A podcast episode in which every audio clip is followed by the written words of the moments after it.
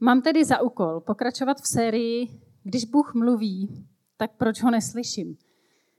Už jsme se dozvěděli mnoho věcí, protože nejsem první, kdo na tohle téma káže.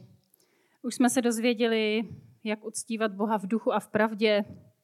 Dozvěděli jsme se, že někdy je umění počkat si na správný okamžik a nezačat, nezačít jako řešit věci tak, jak my si myslíme, že je nejlepší. Taky jsme se dozvěděli něco o abecedě boží řeči a taky třeba o tom, že nepoužívám doma fén. Tak já zkusím na tohle všechno nějak jako navázat, abyste se jako dozvěděli zase dneska něco nového a přidat pár myšlenek, eh, nějaká svá taková jako pozorování. Jak to může být, eh, které snad přinesou i pár odpovědí na tuhle otázku. Začnu tak jako zostra takovým příběhem jedním a pak hned navážu druhým. Kdysi dávno k nám jezdil na návštěvu jeden mladík. A on přijížděl s cílem tahat z Martina rozumy, takže on chtěl co nejvíce času strávit s Martinem sám. A on to nikdy takhle jako verbálně neřekl, jako nahlas, ale vždycky, když přijel, tak to všechno tak jako směřoval k tomu, aby co nejrychleji s Martinem jako opustili ten náš byt a už ho měl jenom pro sebe. A protože mu to přišlo trochu jako nezdvořilý vůči nám ostatním, jako, tak, tak přijížděl vždycky jako o chvilku dřív a tak si s námi jako povídal, někdy přivez i nějaký jako dárek, ale všechno tak jako, když se třeba děti na něco doptávali jeho, jako jo, tak bylo vidět, že jako není rád. Jo, že prostě to jsou takový jako časově omezené jako tanečky, aby, aby on mohl mít klidnější svědomí, když potom jako odvleče Martina na celý víkend pryč. Tak já jsem si říkala, že by byl vlastně radši, kdyby s náma ostatníma se nemusel zdržovat, kdyby jsme neexistovali. By prostě přijel, povídal by si s Martinem a nemusel by se obtěžovat těma věcma navíc. A já jsem to jako chápala, že on je v nějakém procesu svého osobního růstu, on se taky od té doby velmi jako posunul, jo? ale tenkrát jsem se na ty jeho návštěvy úplně netěšila, popravdě. Druhý příběh je z jiné návštěvy. Byli jsme my na návštěvě u našich přátel. Oni mají děti, které mají rádi naše děti a hrajou si s nima a to je vždycky taková pohoda potom. Ale tyhle ty děti, když jsme přijeli, tak nám dávali zřetelně najevo, že jsou opravdu rádi, že jsme přijeli jako všichni. Přišli mi ukázat nějaké své obrázky a ptali se, co jako u nás novýho a, a toužili si se mnou zahrát nějakou deskovou hru. Pak si teda šli hrát spolu a večer ty malí holčičky přišly, že by chtěli ukolebavku z Ledového království dvě. A já jsem si ji jako nastudovala i včetně hry na ukulele, abych teda mohla. Takže jsem jim slíbila, že jim ji zahraju a holčičky hrozně jásaly. A teď tím, jak zajásali, tak přiběhly ty větší děti a ptali se, jako co se tady slaví. A když zjistili, že se jdou uspávat malí holčičky, tak hned vypálili, my ti s tím pomůžeme, jo. A jsem si říká, no tak přeci jim nezavřu dveře před nosem. A jako jak mi chtějí pomoct uspáváním, to úplně nevím. No, takže na jednom rozkládacím gauči se potom ocitlo pět dětí ve věku od pěti do třinácti let. Zaspívali jsme tam, kde fouká severák, krásnou kolebavku, pak jsme si chvíli povídali, za co jsme dneska rádi a, a pak jsme zase zaspívali nějakou ukolebavku a pak jsme zase chvíli povídali. A během třetí ukolebavky jsem zjistila, že tři děti spí ty velký. A ty malé holčičky potřebovaly ještě asi čtyři další písně jako a další jako uspávání, aby usnuli. A já jsem si říkala, to byl takový oblíbený okamžik našich rodinných dějin pro mě. Protože jsem si říkala, oni mi jako úplně moc nepomohli, a, ale vytvořili jsme spolu hrozně krásnou vzpomínku. My jsme tam prostě byli spolu a šlo to tak nějak jako ze srdce do srdce.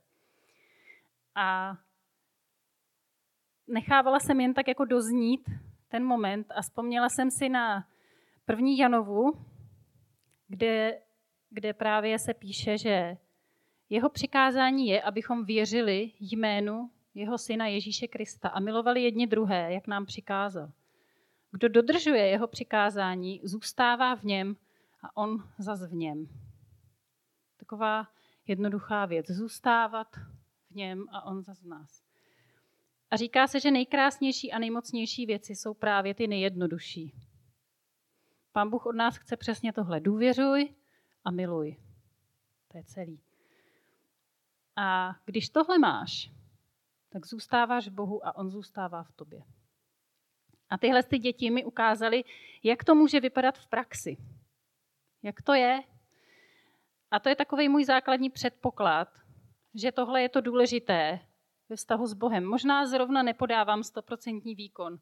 Možná mu úplně nepomáhám, jako tak, jak bych si to představovala. Ale to není to hlavní. Hlavní je milovat a věřit. A projeví se to třeba tím, že opravdu stojím o to s ním být.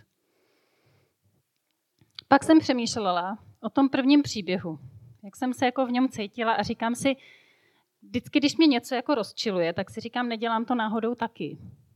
Říkala jsem si, nemá pán Bůh nějaký momenty, kdy se cítí úplně stejně, jako já v tom prvním příběhu. Kdy mu dám najevo, že mu dávám čas od do, přečtu si tady doporučený seznam veršů z Bible. A pak s takovým tím pocitem, ale však dělám přece všechno, co si chtěl, tak co ještě chceš? Jakoby si odcházím po svým. Že vlastně to může vypadat tak, že nestojím o to být s ním. A možná bych v některých chvílích byla radši, kdyby neexistoval a já se s ním, s ním nemusela zdržovat. A nejhorší je, že navenek to nemusí vůbec vypadat odlišně. Ale ta vnitřní podstata může být úplně jiná. Stát o to, být s Bohem.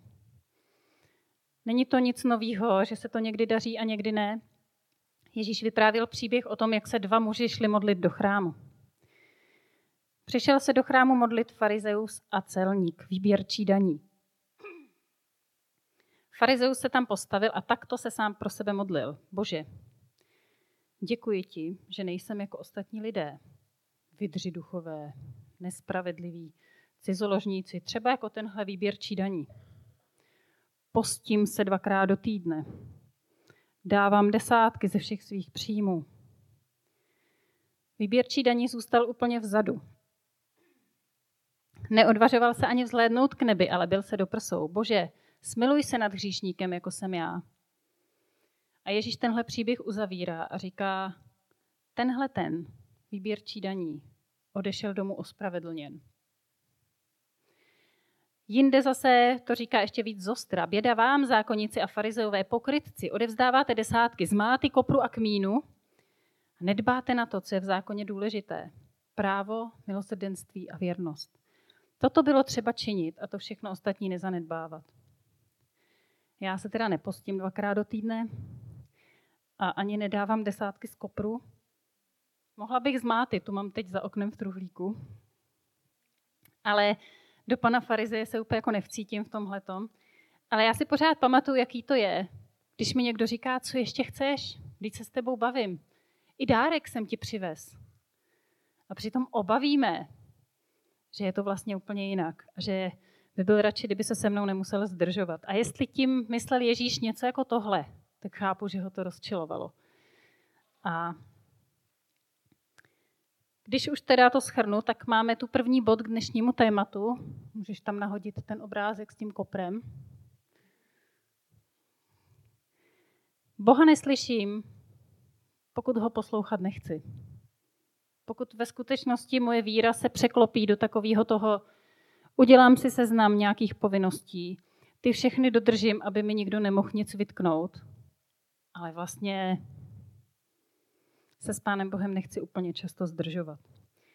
Myslím si, že se velmi míjím cílem, i když můžu dělat spoustu dobrých věcí.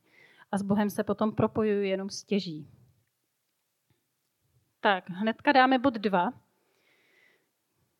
Když jsem přemýšlela dál, proč Boha neslyším, tak jsem si říká, Boha neslyším, když na to nemám čas. V Janovi 10 si říká, moje ovce slyší můj hlas. A to není jako přikázání. To není jako, že by ty ovce něco měly dělat. Ale to je takový konstatování. Verš 14 to ještě víc jako říká, já jsem dobrý pastýř, znám své ovce a oni znají mě, jako mě zná otec a já znám otce. Zase úplně jednoduchá jakoby věta. Když chceme s Bohem být, tak si vlastně boží hlas postupně naposloucháme. Jako ty ovce, když denně slyší hlas toho pastýře, tak si na něj jakoby zvyknou a dokážou ho rozpoznat. A nestává se to ze dne na den. Stejně jako když chceme něco jako doopravdy poznat, tak většinou tomu musíme věnovat spoustu času. Já jsem jednou se ocitla na Moravě u jednoho eh, vinaře a on mi udělal takový výklad v tom svém sklípku o tom, co se všechno jako děje, než se to celé jako uděje, že v tom sudu je pak to skvělé víno. A já jsem, ho kou, já jsem tam na něj koukala, jak tam pobíhá mezi těma soutkama a pořád mi něco vysvětlil, nějaký syrný knoty, co jsou. A, a on mě varoval, on mi říká, hele, až toho mluvení bude moc, tak mě zastav, protože já o tom můžu mluvit celý hodiny. A jako mě to bavilo. A víc ještě mě bavilo ho právě pozorovat, jak tam jako běhá mezi těma soutkama. A já jsem si říkala, on zná své soudky jménem a oni znají jeho. Jako, to je úplně zcela jasný. A tohle to nadšení vzniklo tak, že on vlastně se tomu věnuje dlouhodobě a on mi to jako vysvětlil a já jsem se proto i mohla natchnout, ale to ze mě neudělalo znalce vína. Fakt ne. Myslela jsem, že kdyby tady byl Honza Holomáč, tak bych ještě vyzdvihla jako jeho jako znalce kávy, protože by mě zajímalo třeba, kolik kávy by tak Honza odhadnul, že musel vypít, aby se tak jako propil do toho znalectví, kde je teď. A já si myslím, že nikdo u nás není větší znalec kávy než Honza. Jo? Prosím vás, kdybyste náhodou to nevěděli, on třeba používá pojmy, jako já jsem si to zapsala, protože bych to ani neto. Třeba jestli víte, co je anaerobní Indonésie, nebo karbonická macerace. Honza to ví, tady ty věci. A u něj si taky říkám, že zná své kávy jménem a oni znají jeho. Jako jo. A poslední takový příklad, když se Batole učí mluvit, znáte to, přijde maminka s nějakým dítětem a teď to dítě něco říká a vy nemáte vůbec tušení, protože něco tam žvatlá, komolí ty slova vůbec a ta máma ale ví, co chce říct. Protože ho má prostě naposlouchaný to dítě. A já, když u nich strávím celý víkend, tak taky sem tam něco jako pochytím. A už to bude jako líp chápat, co to dítě svým blublable jako chce vlastně vyjádřit. A já si myslím, že úplně stejně to funguje s Pánem Bohem, že si prostě můžeme naposlouchat jeho hlas, když jsme s ním často. Chce to ten čas a zase jsme u toho, co už jsme si tady víckrát říkali – Kdysi dávno byl úspěšný člověk, který uměl takzvaně vrazit nohu do těch otevřených dveří, chytit příležitost za pačesy. Když nebyly žádné příležitosti, tak najít tu jednu. Pak začalo být víc příležitostí a uměním bylo vybrat si tu dobrou a ne tu špatnou. Pak začalo být mnoho dobrých příležitostí a úspěšný byl ten, kdo si uměl vybrat tu nejlepší. A dneska, stejně jako máme přebytek věcí, tak my máme i přebytek různých příležitostí. A uměním je umět dostatek dobrých věcí odmítnout, aby nám ty nejdůležitější neutekly. Protože se to může stát. Dokonce jeden psycholog tvrdí, že nejsme dneska ohroženi ani tak tím, že o život jako předčasně přijdeme. Ale mnohem víc jsme ohroženi tím, že ho úplně propásneme. Že naše dny zaplníme spoustou věcí, které ale nejsou to důležitý. A dneska, ten, nebo tenhle týden jsem odpovídala na jeden dotaz v poradně, kterou jako organizace máme na internetu. A tam psala 16-letá dívka, že je na pokraji zhroucení. A dělá samý skvělé věci. Hraje na několik nástrojů, skvěle se učí, rozvíjí se v mnoha sportech. A teď co jako, jo? Co má dělat, protože ví, že to fyzicky přestává zvládat nechce zklamat rodiče, taky jí to ale baví. Ona říká, kdybych aspoň mohla jeden z nich vybrat, který mě nebaví. A pak tam napsala, ale můj hlavní problém je, že já vůbec neumím mít jako vztahy s lidma. A sama to tam zdůvodnila. Říká, já na to prostě nemám čas. Holky jdou ven a já mám trénink.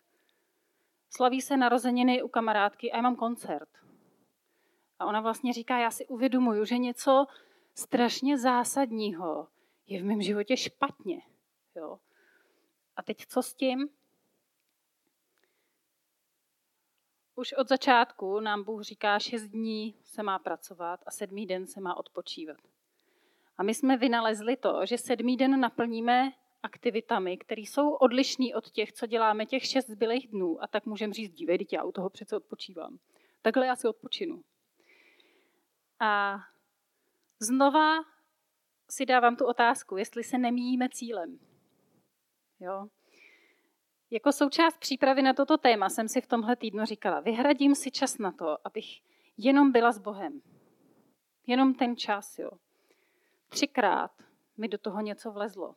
A vždycky to bylo něco strašně důležitého, zásadního, pro svět přínosného, velmi dobré rozhovory a tak dále. A já jsem si říkala, já to ale vím, že teď mi uniká prostě něco, co se jako už nestane, protože mám jenom ten jeden den, že jo. Takže, takže já jsem si potom řekla, že umět si v dnešním světě vyrobit chvíli toho klidu opravdického, to, přátelé, odlišuje amatéry od profesionálů. A pokud chceme jako jeho ovce slyšet jeho hlas, tak potřebujeme ten čas. A on nevznikne sám, musíme si ho jako vyrobit. Tak, máme bod 3. Dneska budou čtyři body, jo, tak se nebojte. Tak, začínáme jablečným koláčem. Máte hlad?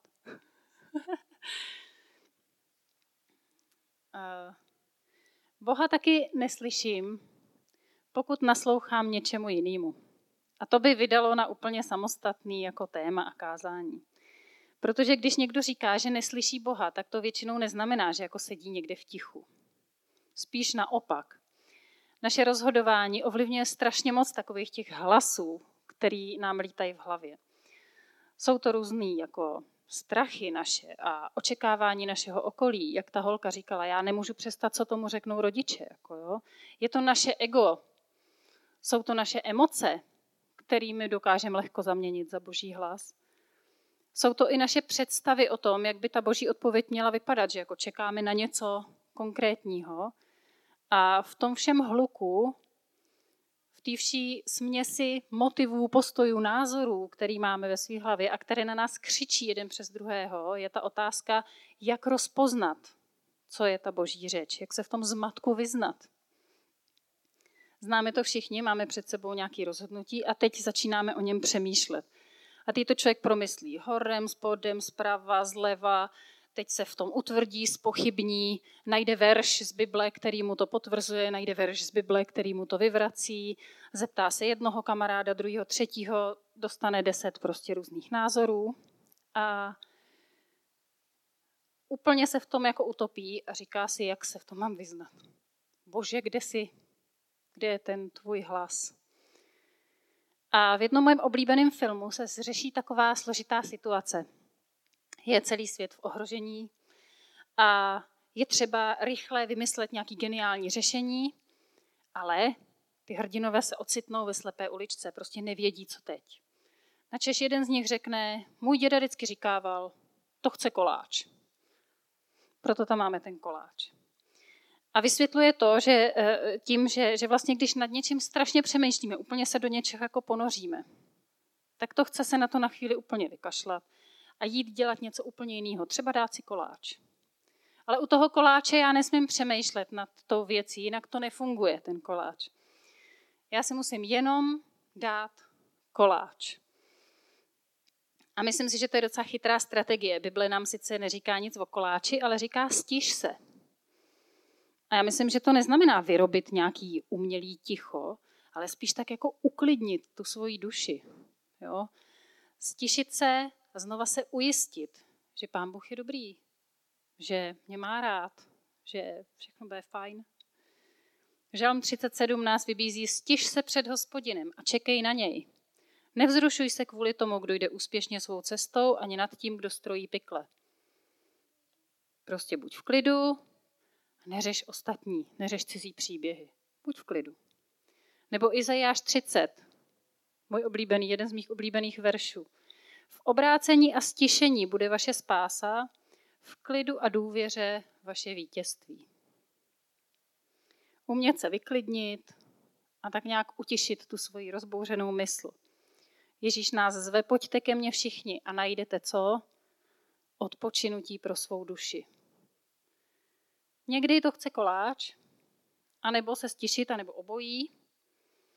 A když už se teda stěšíme s koláčem nebo bez koláče, tak se nám lépe získá nadhled a my taky dokážeme lépe odlišit všechny ty naše jakoby strachy a obavy. Najednou prostě dokážeme rozlišit, co je ten, eh, co je ten boží hlas a co vlastně jsou jenom ty naše zkratky, ke kterým ta naše mysl vždycky uteče.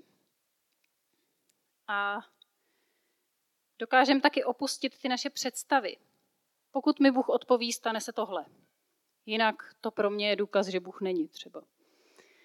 A dokonce párkrát se mi stalo, že nad takovým koláčem mi došlo, že dávám otázky Pánu Bohu na místech, kam otázky vůbec nepatří. A kde Pán Bůh sám mi dává otázku a říká, a věříš mi? Protože člověk se snadno jako upne na nějaké řešení. Říká si, jestli prostě pán Bůh je, tak teď přestane pršet a já budu moct jako dojít do církve. A někdy ty boží řešení jsou úplně jiný. Když byla Hanička naše malá, tak vy to všichni víte, a ona moc jako toho nenaspala. A začalo to být jako hodně vyčerpávající, že to jako nebralo konce. A každou druhou noc člověk prostě jako kejval to dítě na ruce a kolem té čtvrtý ráno už jsem zase nevěděla, jestli teprve uspávám, jako, nebo už zase uspávám. A říkala jsem si, bože, nemohl by si s tím něco udělat?